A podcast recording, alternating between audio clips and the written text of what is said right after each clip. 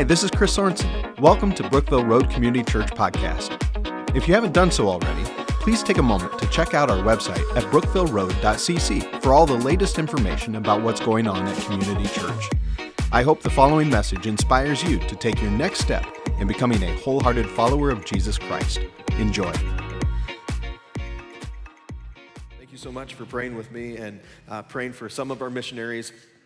That's about a third of them. And uh, so we, have got a number of people that we keep praying for, but the Lord has blessed this congregation to, to not just minister in these walls, but to minister outside of the walls as well. And that blesses my heart, and I hope it blesses your heart as well. It's really why we're doing something like Boundless. Boundless is this two year initiative that we have to expand our footprint. Uh, we're building a larger worship center so that we can seat about double the, the amount of people that we have in this room right now. And we're ministering to our kids and remodeling space back there so that our children can have just creative, engaging environments that's much needed. And then expanding what we do for mission work. Over this two year period, we're, we're raising the level of what we do to a half million dollars, and we're going to meet that and we'll actually exceed that through our local outreach and through our missions as well. And so that, that's all part of Boundless. And for us, it's halftime.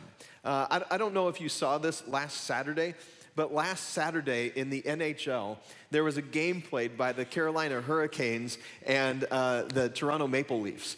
And the Hurricanes lost both of their goalies. And so both goalies were out. And that's when the Cinderella story began.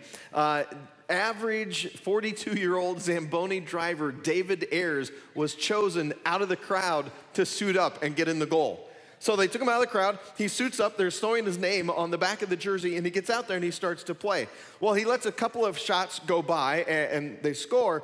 But then he really poured it on, like in the third quarter, and he stopped eight out of 10 shots leading the Hurricanes to a 6 3 victory over the Toronto Maple Leafs. Unbelievable, right? You, out of the stands, come here. I mean, it's amazing. He is the oldest player to ever win his regular game debut as a goalie. I mean, it, it was amazing. Uh, pandemonium. It was like awesome. Way to go. He got 500 bucks for doing that. He gets to keep his jersey, and I can guarantee you he's never paying for a meal in Raleigh. He's like, hey, David Ayres is in there. They're selling his shirt with his name on it. I mean, it's just a, it's an amazing kind of thing. And I thought, wow, that's really great timing because I've been talking to all of us to get out of the stands and to get into the game. That we would suit up and we would get involved in what God is doing here at Brookville Road Community Church with the mission, the vision, the direction that He's asking us to go. It's halftime, and we want everybody to get into the game with what God is doing. Today,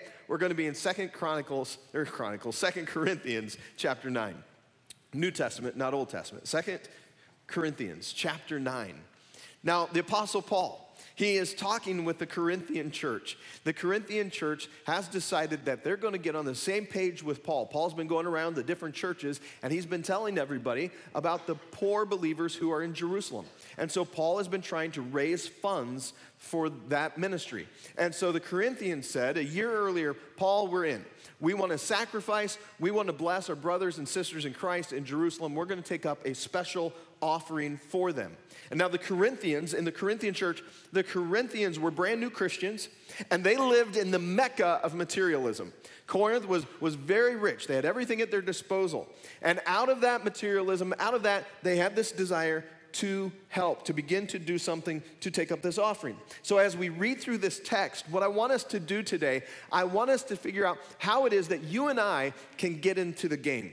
How can we get into the game with generosity? And so, we're going to look at the life of the Corinthians and how they did this. And so, the first thing, the first point I want to make is this generosity is all about impact. Generosity is all about impact. You've heard of impact players before.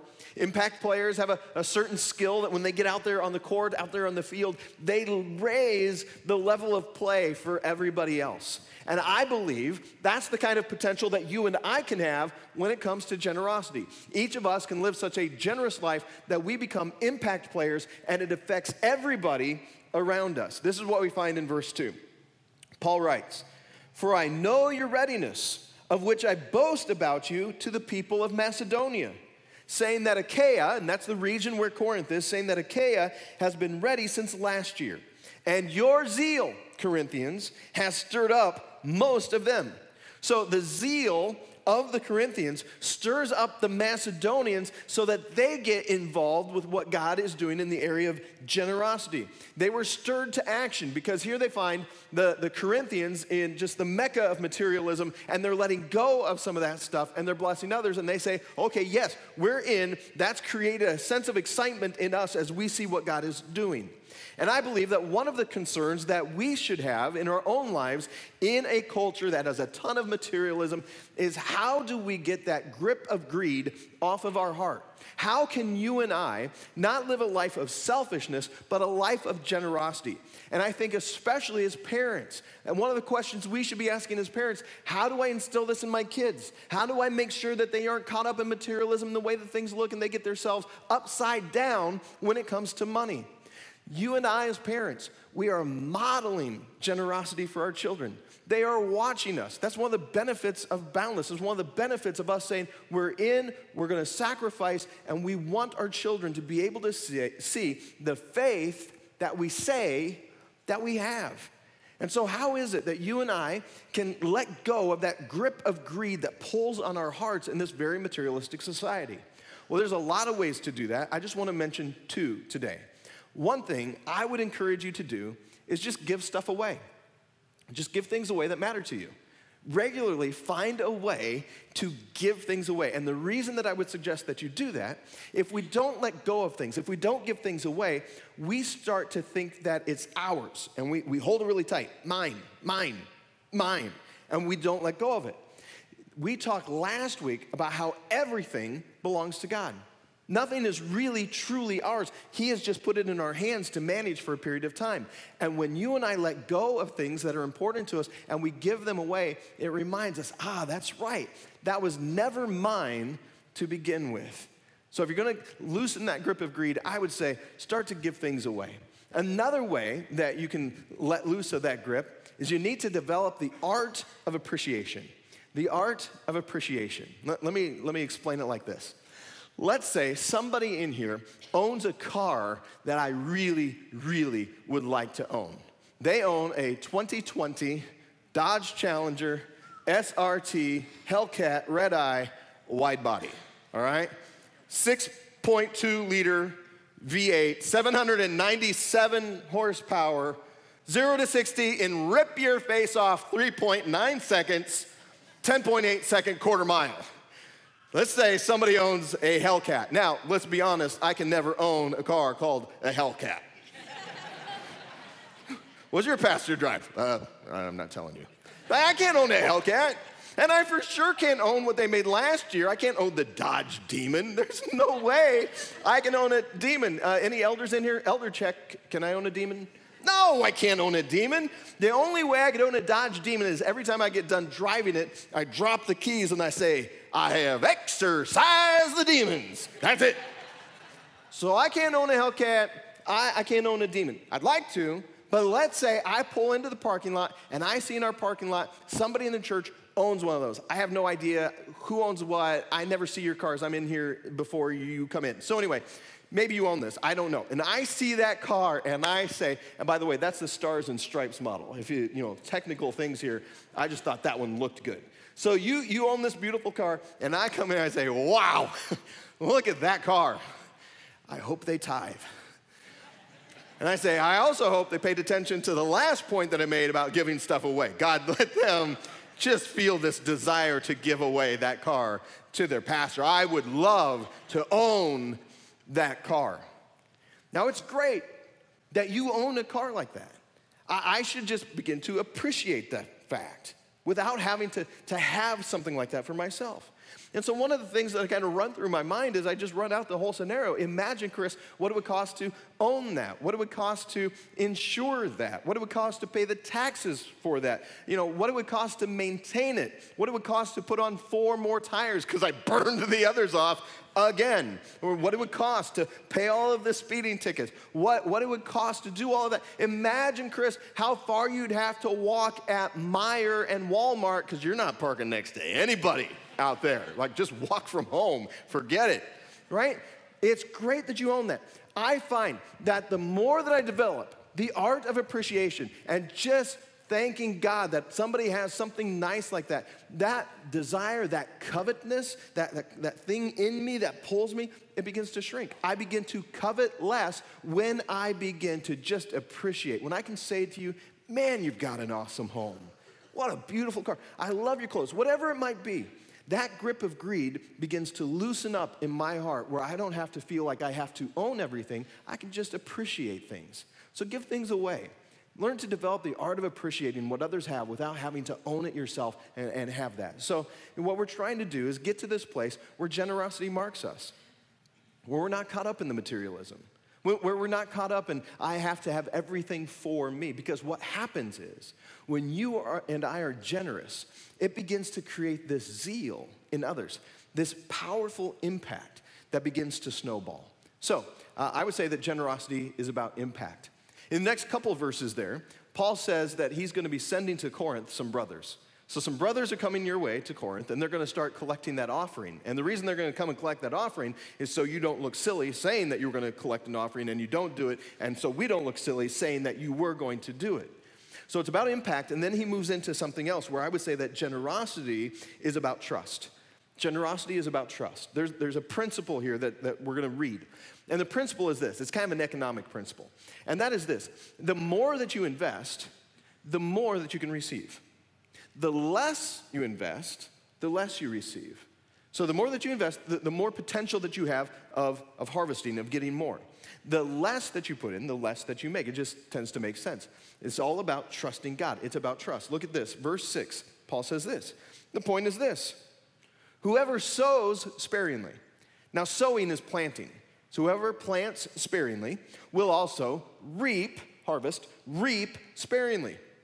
And whoever sows bountifully will also reap bountifully. So, if you are going to sow bountifully, you have to trust God. If you're a farmer and you are sowing seed, you're planting seed, God has given you a certain amount of seed for you.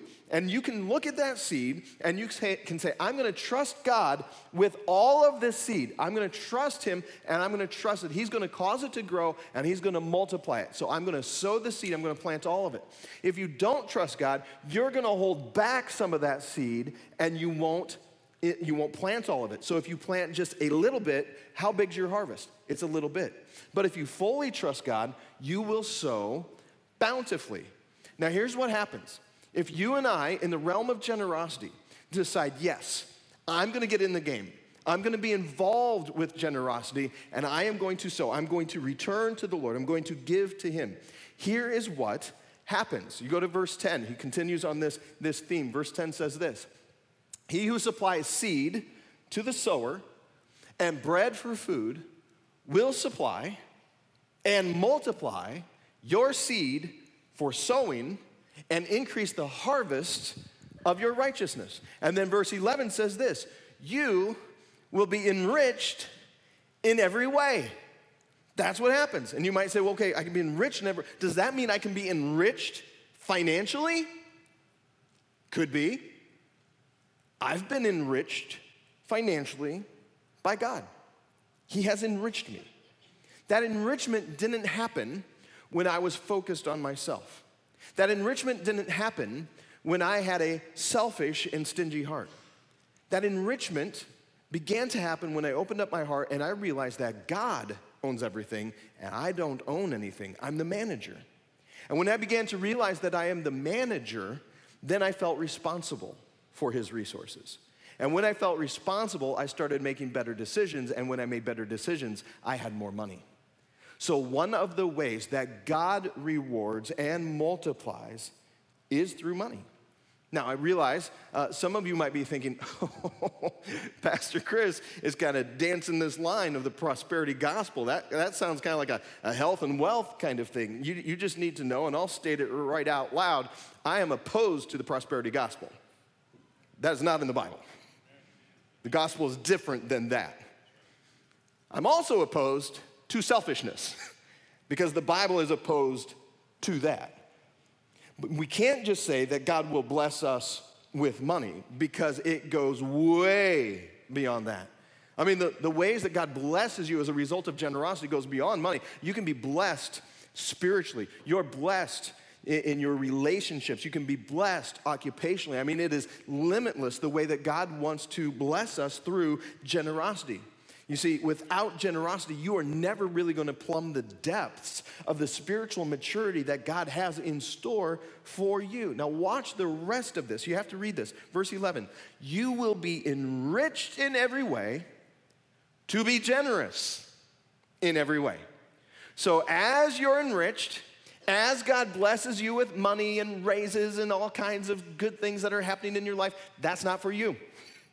You keep thinking that is for you, but it is for Him. He will enrich you in every way to be generous in every way, which through us will produce thanksgiving to God. Again, it's not about us. It's not about you and me getting richer and nicer car and bigger home and bigger bank account. It is all about the one who owns all of the seed pouring into our lives, us trusting him with that, and then him multiplying. Why? So that we would be generous, not so that we would just simply consume and hang on to everything for ourselves. And every one of us in this room, we've been enriched. God has blessed us. And some of us in the room, we, we've got a big pile of stuff. And some of us, we have a small pile of stuff. We said last week that God, God chooses to whom to give what, whenever, however He wants. And sometimes that's not fair. And so you might have a big pile of stuff, you might have a small pile of stuff. The question then becomes what are you going to do with that stuff? It is up to you what you do with what God places into your hands. But we're all going to receive things from God. Uh, uh, we're, we're all getters from God. I, I think of getters in two different categories, two different types of getters. One, one kind of getter we, we can look at as what I would call the Velcro getter. This is the person who receives the good things from God, the blessings of God, and man, it just sticks to us, right? I mean, th- this may be somebody who has maybe a scarcity mentality. Like, I- am not quite sure that God will give me more, so I'm gonna hang on to this, and I'm afraid I may not get one of those again. I'm gonna hang on to this. And so we just take, take, take. And this is the bent of my heart. Uh, I can lean towards a scarcity mentality and, and hoarding and keeping things to myself. But man, boy, we love the blessings of God. Yeah, I will take money. Thank you, God. I will take forgiveness. Thank thank you. I'll take eternity. I'll take forever. And it's just take, take, take, take, take, take, take. And it's just sticking all over us, Jack. And there is no other way that anything will begin to be into our lives where it begins to take a hold because we're just filled up with stuff for ourselves and we have consumed and everything is stuck to us. And the blessings of God, it really doesn't amount to much anymore because I have kept everything for me. Now, look, don't do the Velcro thing. Do the, vel- do the uh, Teflon thing rather. Do the Teflon thing. The Teflon kind of getter is somebody who receives from God, knows it's from God, and when it hits their life, they just say, Thank you, Lord. I know that every good thing comes from you.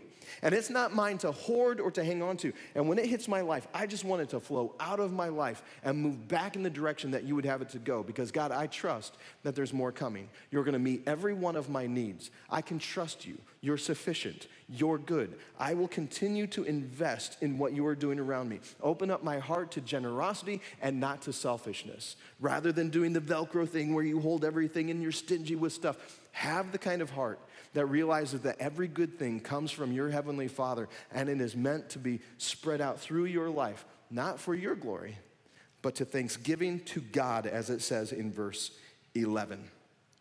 Now, generosity is about impact, generosity is about trust. Then finally, I want to say generosity is about your heart. Generosity is about your heart. Uh, stewardship is discipleship. Stewardship and discipleship are, are both connected. That's why we have to talk about money. That's why I have no problem talking about money, because we talk about people being wholehearted followers of Jesus. If I don't talk about our stewardship, then I'm not truly helping you and me understand what God says about being wholehearted in the realm of stewardship, of managing our stuff. In fact, Jesus said, wherever your treasure is, there your what? There your heart will be also. They're linked. You, you want to know what, what you're interested in, what you're passionate about? Just follow the money trail. And God knows that your possessions, your money, is so closely linked to your heart that once we start poking on things and I start poking on materialism and greed and selfishness and giving, that's poking you right in the heart and you start to pull back if you're a Velcro kind of getter. And everything in your mind is yours. and you have to make it happen yourself. It's all about your heart. So here's Paul. He's going around. He's talking about this special offering beyond what the churches normally do to take care of their own needs. And this is what he says in verse 7 Each one must give what he has decided in his heart, not reluctantly or under compulsion. For God loves a what? God loves a cheerful giver. God loves a cheerful giver. Now, that word cheerful in the original language is where we get the word hilarious.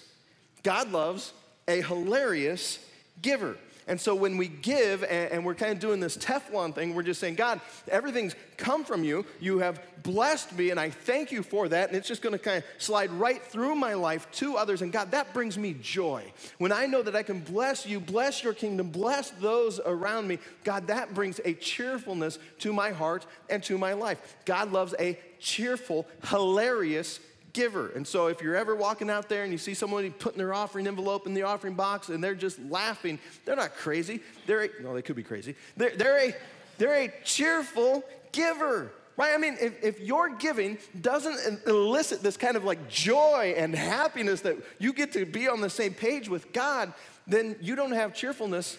You're miserable. And what's the first word? What's the first part of miserable? Miser.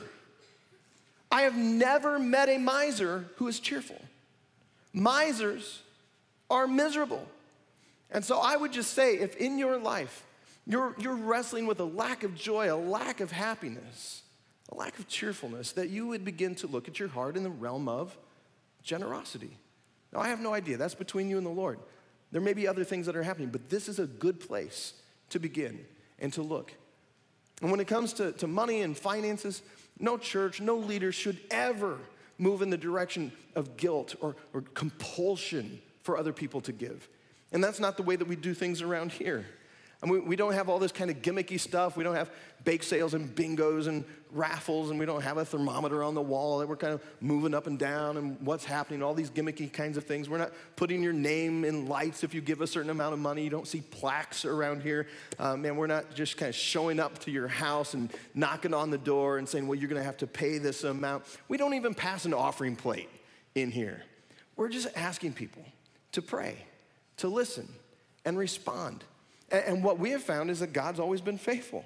The, the lights are on, missionaries are taken care of all the time. We just trust that God will move on the heart of his people. And he has done that throughout the years right here. But the Bible points to the fact that your money and your heart, it's a barometer of what's going on in your spiritual life.